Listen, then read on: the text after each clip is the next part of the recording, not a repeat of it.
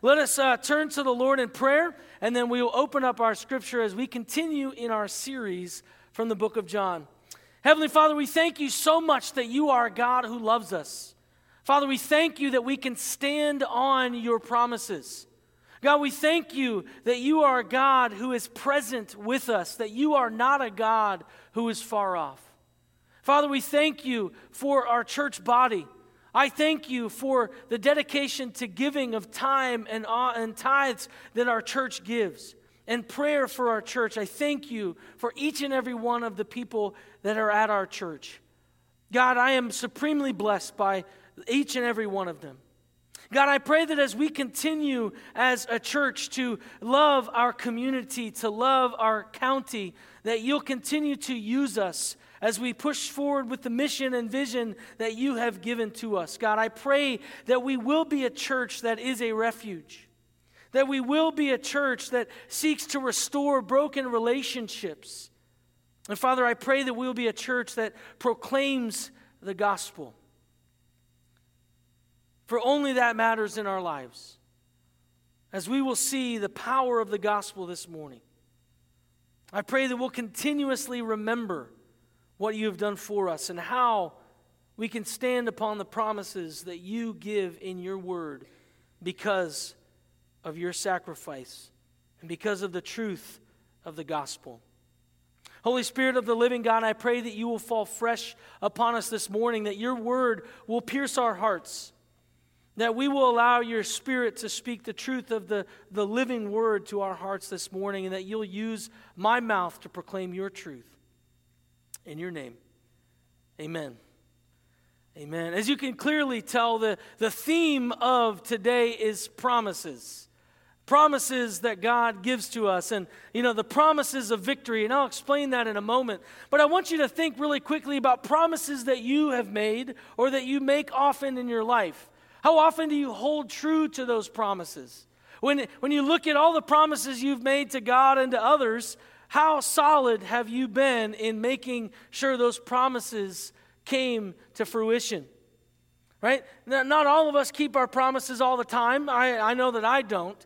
But in my family, my daughter Amelia and I, we have come up with a, a, a, practice of promise that we have that's kind of like the Old Testament promises. It's a covenant, right? Now, some of you are thinking, what kind of pastor are you that cuts animals in half like the Old Testament?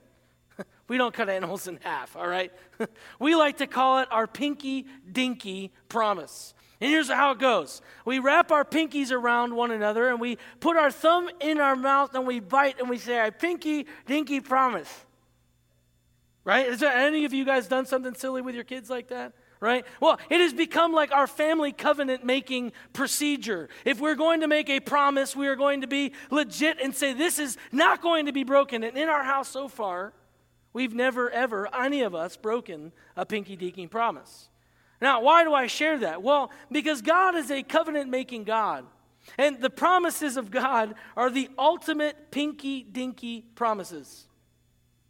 They are the ultimate pinky dinky promises. He will never break his promises. He never has broken his promises. He is a covenant making God and he holds true to his promises. He's not as whimsical as us as humans, where we don't necessarily hold true to our promises 100% of the time. But God's promises are the ultimate pinky dinky promise. He will keep those promises. And He promises that He will keep those promises. He is a covenant making God. And in these passages, as we're going to look, we're going to see that the main promise that, that Jesus promises to the disciples and then to us is the promise of victory. Where he promises in the end of verse 33 that he will overcome the world. And as we look at that end promise, where he has made specific promises also throughout this entire dialogue slash monologue that he's had with his disciples. And so we're going to look at the promises that Jesus makes to his disciples as he's ending his monologue, as he's coming to the, the high priestly prayer that he's going to pray for the disciples and for you and for me. He gives promises of victory. So, the question that we're going to seek to answer today is what are the promises of victory? What are the promises that Jesus makes to his disciples, and what are the promises that Jesus makes to us? If you read uh, in John chapter 16 with me, we're going to be looking at John chapter 16, verses 16 through 33. And Jesus is wrapping up his monologue with his disciples in this moment. Jesus says this John 16, starting in verse 16. A little while, and you will see me no longer. And again, a little while, and you will see me. So some of his disciples said to one another, What is this that he says to us, A little while, and you will not see me? And again, a little while, and you'll see me. And because I'm going to the Father. So they were saying, What does he mean by a little while? We do not know what he's talking about. Jesus knew that they wanted to ask him what they wanted to ask him. So he said to them, Is this what you are asking yourselves? What I mean by saying a little while and you will not see me, and again a little while and you will see me. Truly, truly, I say to you, you will weep and lament, but the world will rejoice. You will be sorrowful, but your sorrow will turn into joy. When a woman is giving birth, she has sorrow because her hour has come. But when she has delivered the baby, she no longer remembers the anguish for joy that a human being has been born into the world. So also you have sorrow now, but I will see you again, and your hearts will rejoice, and no one will take your joy from you. In that day you will ask nothing of me. Truly, truly, I say to you, whatever you ask of the Father in my name, he will give it to you. Until now, you have asked nothing in my name. Ask, and you will receive, that your joy may be full. I have said these things to you in figures of speech. The hour is coming when I will no longer speak to you in figures of speech, but will tell you plainly about the Father. In that day you will ask in my name, and I do not say to you that I will ask the Father on your behalf, for the Father himself loves you, because you have loved me and have believed that I came from God. I came from the Father and have come into the world, and now I am leaving the world and going to the Father. His disciples said, Ah, now you're speaking plainly and not using figurative speech. Now we know that you know all things and do not need anyone to question you. This is why we believe that you came from God. Jesus answered them, Do you now believe? Behold, the hour is coming. Indeed, it has come when you will be scattered, each to his own home, and will leave me alone. Yet I am not alone, for the Father is with me. I have said these things to you that in me you may have peace. In the world you will have tribulation, but take heart. I have overcome the world. Wow, that is packed full of promises. As we open up this conversation, what are the promises of victory? We need to remember that the promises that Jesus makes in this passage are only possible because of his victory. He closes it out by saying, I have overcome the world. Take heart. And so you know that what I've said is true because when it happens, you will understand the fullness of what I'm talking about. And as we look at this passage, the first promise that we can see is the promise of his presence. Jesus gives them the promise of his presence. He has this discussion with his disciples that gets them really confused. He's like, In a little while you won't see me, but then again, in a little while you're going to see me. He's confusing them. They sit there and say, What in the world is Jesus talking about? Have you ever looked at the scripture and said, What in the world is God talking about? I have. I come to the scriptures not always knowing exactly what's going on, and I need the Holy Spirit to enlighten me. But here the disciples are confused, and Jesus recognizes their confusion. And he asks them a question Are you asking why this is? Are you trying to understand what I mean by a little while? And obviously they're they're you know very sheepish and they say yes. And one of the favorite parts of this passage that I see is when they're like, "Oh, we get it now." And Jesus is like, "No, you don't." Here he's promising his presence.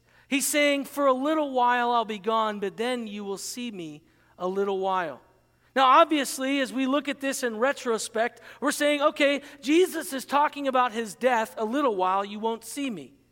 And then he's talking about his resurrection. And in a little while, you will see me again. But we have to take this whole narrative in context. Jesus, in verse 7, not too long ago, said, Nevertheless, I tell you the truth, it is to your advantage that I go away. For if I do not go away, the Helper will not come to you. But if I go, I will send him to you. And again in verses 13 through 14, when the Spirit of truth comes, he will guide you into all the truth. For he will not speak on his own authority, but whatever he hears, he will speak, and he will declare to you the things that are to come. He will glorify me, for he will take what is mine and declare it to you. In the context, Jesus is telling them, Listen, I will go away. And when they see him die, they recognize that's what he means.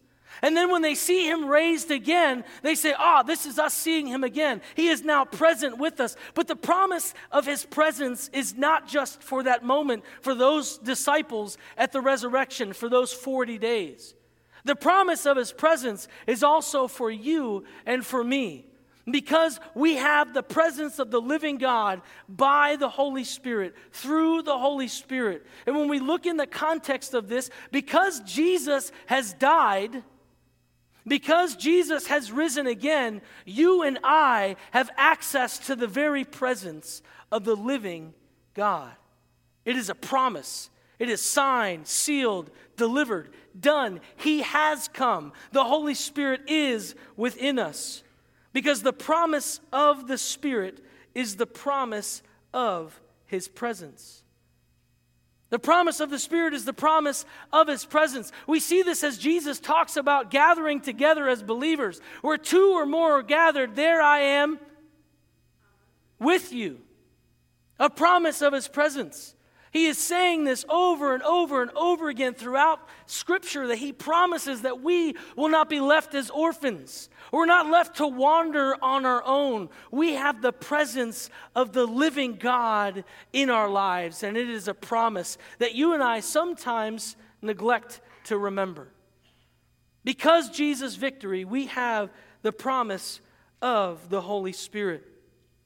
The next thing that we can see that Jesus promises his disciples is the promise of powerful joy.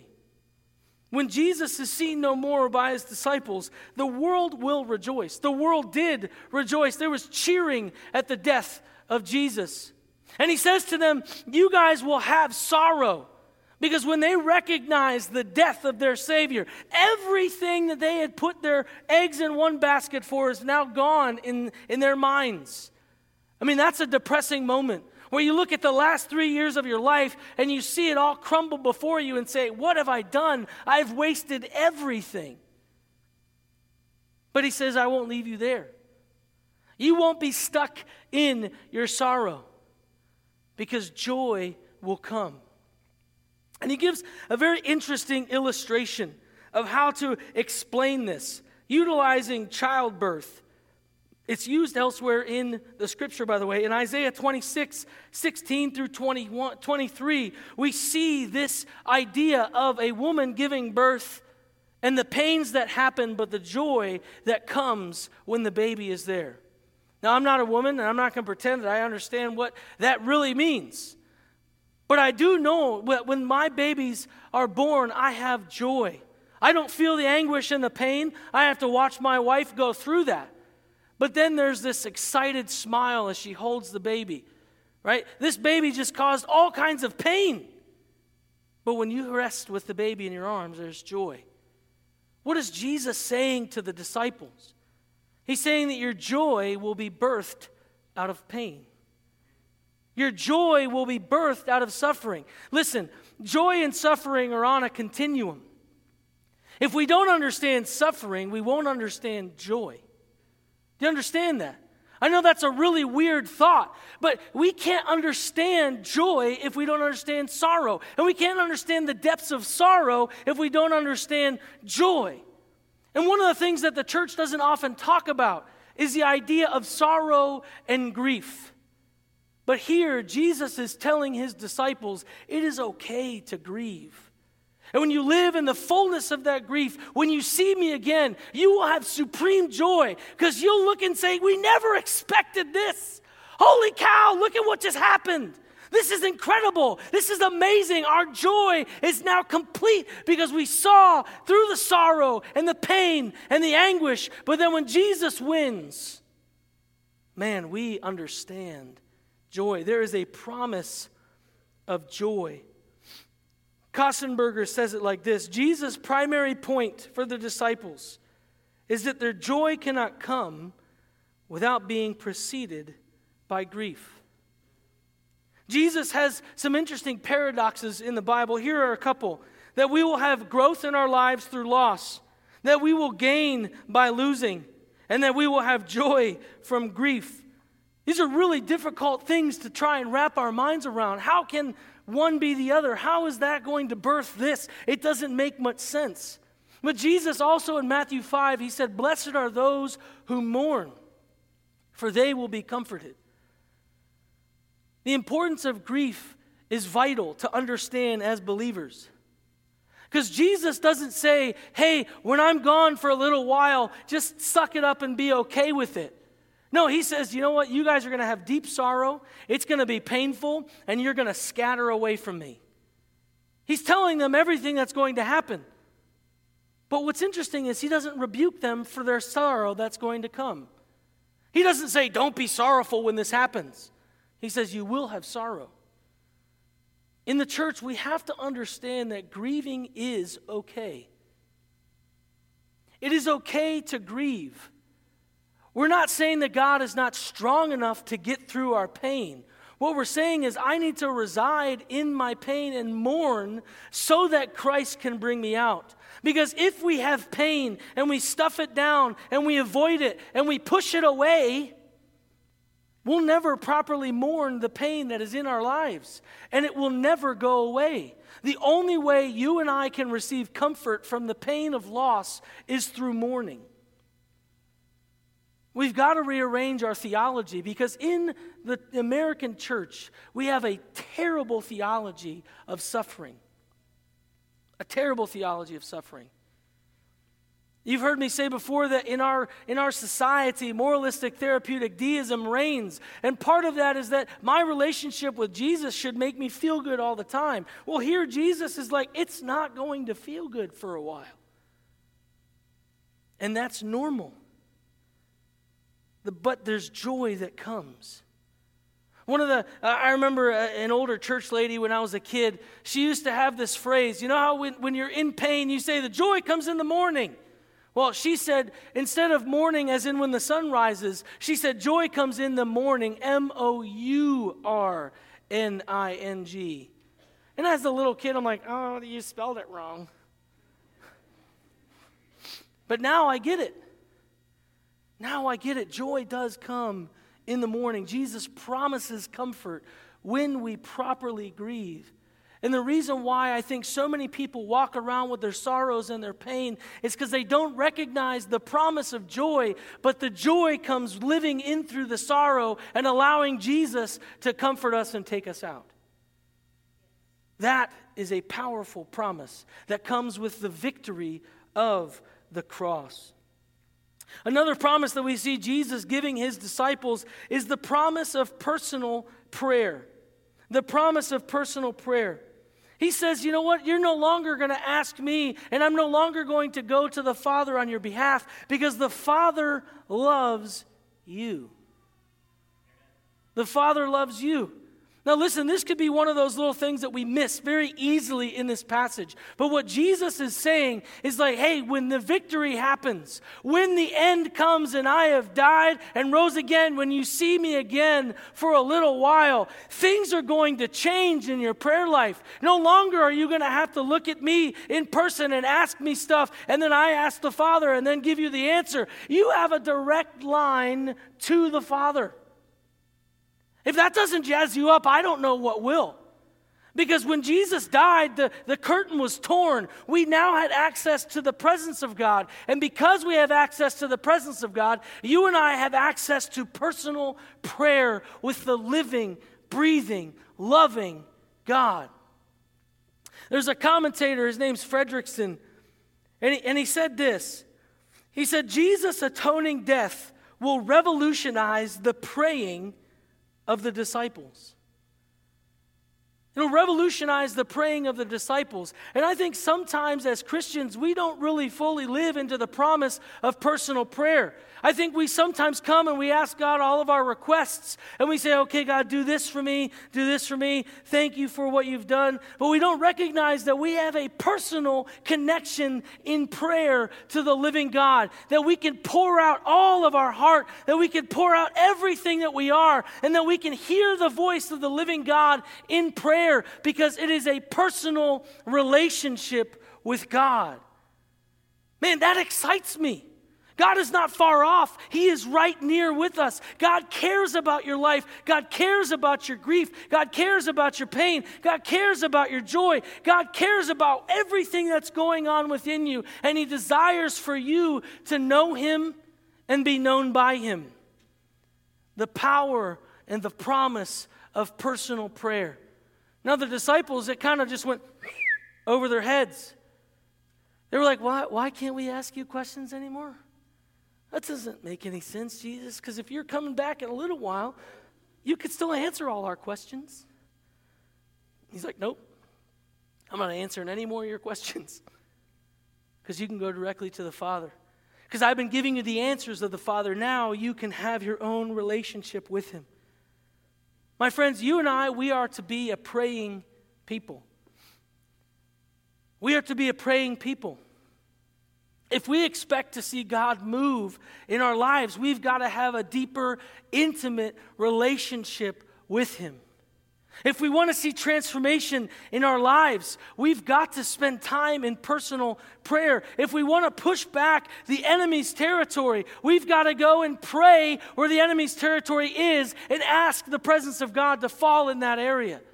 Taking back the ground that the enemy has won is bringing the presence of God that is within you and me, the light that you and I have, into the dark places. This is why we emphasized missions so much last month, because you and I are the light to this world. And we need to bring that light. And our light can shine brighter and brighter and brighter the more we spend time in prayer with God. I think another theology that we miss, the doctrine of prayer in the Western church, is so weak. It's just simplistic. We don't recognize the deep relational reality of prayer. In the CMA, one of our core values is this prayer is the primary work of God's people. That's part of our denominational stance, one of our core values. Because when we are going to be changed, if we're going to move the world, it's got to be started on our knees. One of my favorite things about A.W. Tozer, a guy that I just, I think, just knew the Holy Spirit, knew God deeply, and was used by God tremendously. One of the things he did is he had what he called his praying pants. I know that sounds weird. He didn't want to get his nice slacks all dirty and messed up, so he had a pair of jeans that he would put on, and he would call them his praying pants. And he said to his, his uh, secretary, I'm putting on my praying pants. Leave me alone. And he would go in his office and be on his knees. And he had to go after pair after pair after pair of praying pants because he kept getting holes in them, which means the guy was on his knees. Church, let's put our praying pants on. I'm serious. We need to be on our knees for our community, on our knees for our county, on our knees for our family, on our knees for our church, on our knees for our mission. I believe God wants to do incredible things, more things, and more things in and through our church to be a bright light on a hill. Last annual meeting, in my report, I said this that I believe that God wants us to be a blazing fire on this hill. That we can be seen all throughout Indiana, not to glorify ourselves, but to draw people to a deep and real relationship with the living God.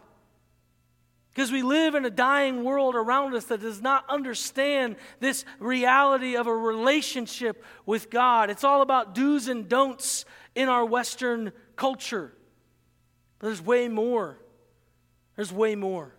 We have the promise of personal prayer. Warren Wiersbe reminds us the purpose of Bible study and prayer is not to simply to understand profound truths or share our requests but the purpose is to know the Father better. To know the Father better. The next thing that we see, the other promise that we can see that Jesus gives to his disciples is the promise of his provision. The promise of his provision. Jesus says, In that day you will ask nothing of me. Truly, truly, I say to you, whatever you ask of the Father in my name, he will give it to you. Until now, you have asked nothing in my name.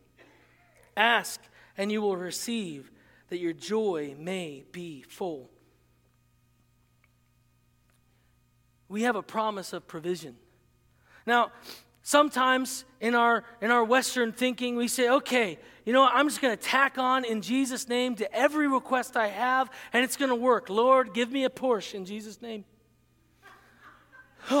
lord i need a new whatever it might be in jesus name lord I would like a bigger house in Jesus' name. And we use it as like this little, oh, I'm gonna, I'm gonna get something. It's like a dime getting thrown into a fountain and just, whoo, I'm wishing for it in Jesus' name. But that's not what Jesus is talking about. When we pray in Jesus' name, we are saying, I am going to align my will with the will of Jesus. And so when I pray in Jesus' name, when I pray the will of Jesus in my life, it's going to happen. In Jesus' name. It is not a, a wishing well that we get everything that we want. That's not the type of request that Jesus is talking about. It is aligning our heart with the will of God. A, a commentator named Stott, he says it best. He says, on the basis of Jesus' name, which means a trusting reliance on his sacrifice to cover their, our unworthiness, and a sincere commitment to seek only those things which would accord with his glory. Jesus desires to be glorified in and through you. The Holy Spirit's primary purpose in our lives is to glorify Jesus. And so when we pray in Jesus' name to glorify Jesus Himself, saying, I want to use this to glorify you, I want to glorify Jesus. When you get on your knees and you say, Lord, I want to glorify you, He's going to answer that, that request. When you say, Lord, I want to be aligned with your will, tell me where to go and what to do, He is going to answer that request because we're aligning our heart with Him. It is the promise of provision. We're also going to see the promise of provision that Christ is going to give us everything that we need because of the song we sang, Christ is enough. Every time we sing that song, I have to ask myself and ask us, is Christ enough? Or are there other things that you wish you had besides Christ? Are there more things or more stuff or more people or more whatever that Christ is not enough in your life? We see that Christ offers the promise of provision. The Lord is our provider, and we must rely upon His provision. This is faith filled praying. Asking the Lord, you know what, Lord? Increase the number of people who come to Jesus in our county through our church. Man, that's, that's a that's a prayer request that Jesus is going to answer. Whether or not they come to our church doesn't matter. The point is that we pray faith filled, believing prayers that God will use us to bring other people to Jesus. He is the provider. Look throughout the scriptures. We see that Abraham, when he was going to sacrifice his son, Jesus was an example of this later on, but God provided a ram in the thicket for sacrifice. It was an image of Jesus being provided for you and for me, the provision of the Lord to cover over, wash away, expunge our sins completely. We have the provision of the Lord to be cleansed. The Lord is our provider. Let's lean into Him. Let's not try and be our own provider. Lean into Him. We've seen stories of people with faith as they pray and they ask the Lord to provide their needs. The Lord shows up. I believe the Lord will provide our needs if we're on our knees and we're asking Him and we're pursuing what His will is for our lives, aligning ourselves in Jesus' name. Here's another one that's not necessarily a fun promise. And you can see on this, there's many different passages of Scripture that show this to us. But it's the promise of provisional pain. How about that? I promise that you're going to have pain. That's not one of those promises that we're lining up for. Whoa, that's the greatest promise I've ever been given. But Jesus promises provisional pain. Look at verse 33. I'll just read the whole verse because I think it's an imperative part of this promise. And I have said these things to you, that in me you have peace. You may have peace. That's the nice one. But in the world, you will have tribulation. In the world, you will have pain. Like I said before, we have a poor theology of pain. Here, Jesus is promising the reality that you and I will experience tribulation. You and I will experience pain in this life because as humans, we're broken. And I don't know if you've ever had this experience, but broken people bring hurt to other people. Or, as one of my mentors likes to say, hurt people hurt people. We're going to have pain in this world. All of creation was broken because of sin. All of creation groans for the return of Christ. That's what tornadoes and earthquakes and hurricanes are all about. That is the earth groaning for restoration. It is the earth groaning for Christ to return. We don't always think of it that way, but creation, I don't know if you recognize this, we weren't meant to have that type of problem in our world. That happened because of sin, and it persists because of sin. We are going to experience pain in this world. The Christian life doesn't mean I accept Jesus and then everything gets fluffy duffy and nice and rainbowy with unicorns everywhere. Unicorns aren't real, by the way. That type of life is not real because we all experience pain. There's a promise of provisional pain, and I use provisional because it won't last. Because of what Christ said at the end of verse 33, where he said, But take heart, I have overcome the world. The pain won't last. No matter what you're going through, the pain won't last. The disciples were about to experience the scariest time of their entire life. As Jesus is making this promise, he knows in a couple of hours they're all going to leave terrified because he's going to get arrested, he's going to get beaten, and he's going to die the worst death possible. And they're all going to be thinking, that's going to be next. That's going to be me. I'm going to be up on deck. I need to run away. I need to not experience that type of pain. And so they try to avoid and run away from pain. But Jesus promised them, You're going to experience this pain. How can he say that? How can he say that? That it's only provisional, that it's not going to be forever. And I believe that the answer is because Jesus also gives the promise of his peace. Despite everything that was about to come crashing down around the disciples, Jesus says, In me you may have peace. In him we may have peace. Listen, the world around you might be tumultuous with painful, sorrowful, deep, wounding things that you just can't see the end of that you feel like I can't get out of this spiral of pain. But Jesus makes a promise for you and for me that if we are in Him, we can have peace. No matter what is going on around you, no matter the pain and the sorrow, in Him we can have peace. If you go back to John 15, where Jesus tells His disciples, Abide in me, and I will abide in you. When we abide in Christ, when we are in Him, that is where our peace will come from. And here's another bold statement if we are not in Jesus, we will not know the peace that He has for us. He is promising us peace. And remember, if we have this idea that this is the ultimate pinky dinky promise, He's not going to break it. He will bring peace to you and to me. Just like he was telling the disciples, they were about to experience this crazy day, this crazy evening. He said, Listen, if you remain in me, you, you will have peace. It will come. That's a powerful promise.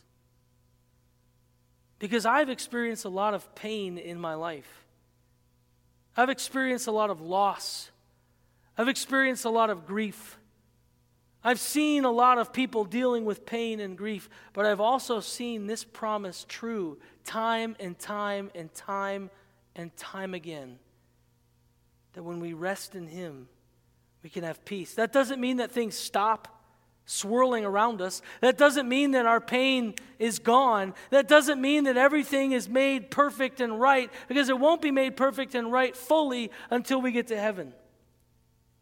But what it does mean is that even in the midst of all of it, we can have peace. That's hard to believe sometimes. But Jesus promises it to us and to his disciples. The next promise that we can see, which wraps up all of these promises, is the promise of victory.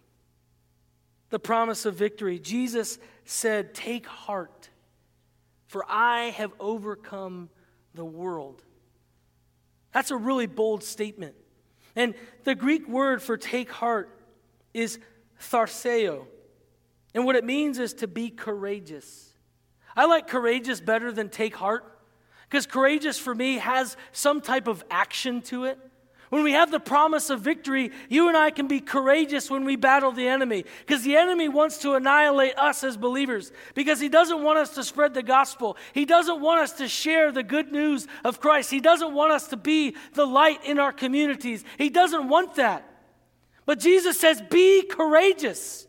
Because I have overcome the world. I've already won. Satan, honestly, when we don't give him any ground in our lives, he has no power over us. The only power the enemy has over us is the power that we give him. You need to recognize that. If the enemy is in your life, it's because you said, Welcome on in. If there are things that are going on around you that you know you're being demonized or that the enemy is just going after you and annihilating your mind and your thoughts and your heart, and you're saying, okay, I give you ground, I give you access to these areas of my life. But the promise of the gospel is that Jesus has already won. And when we stand on the promises of God, we can be courageous, saying, you know what, Satan, you have no power over my life. Because Jesus has already defeated you.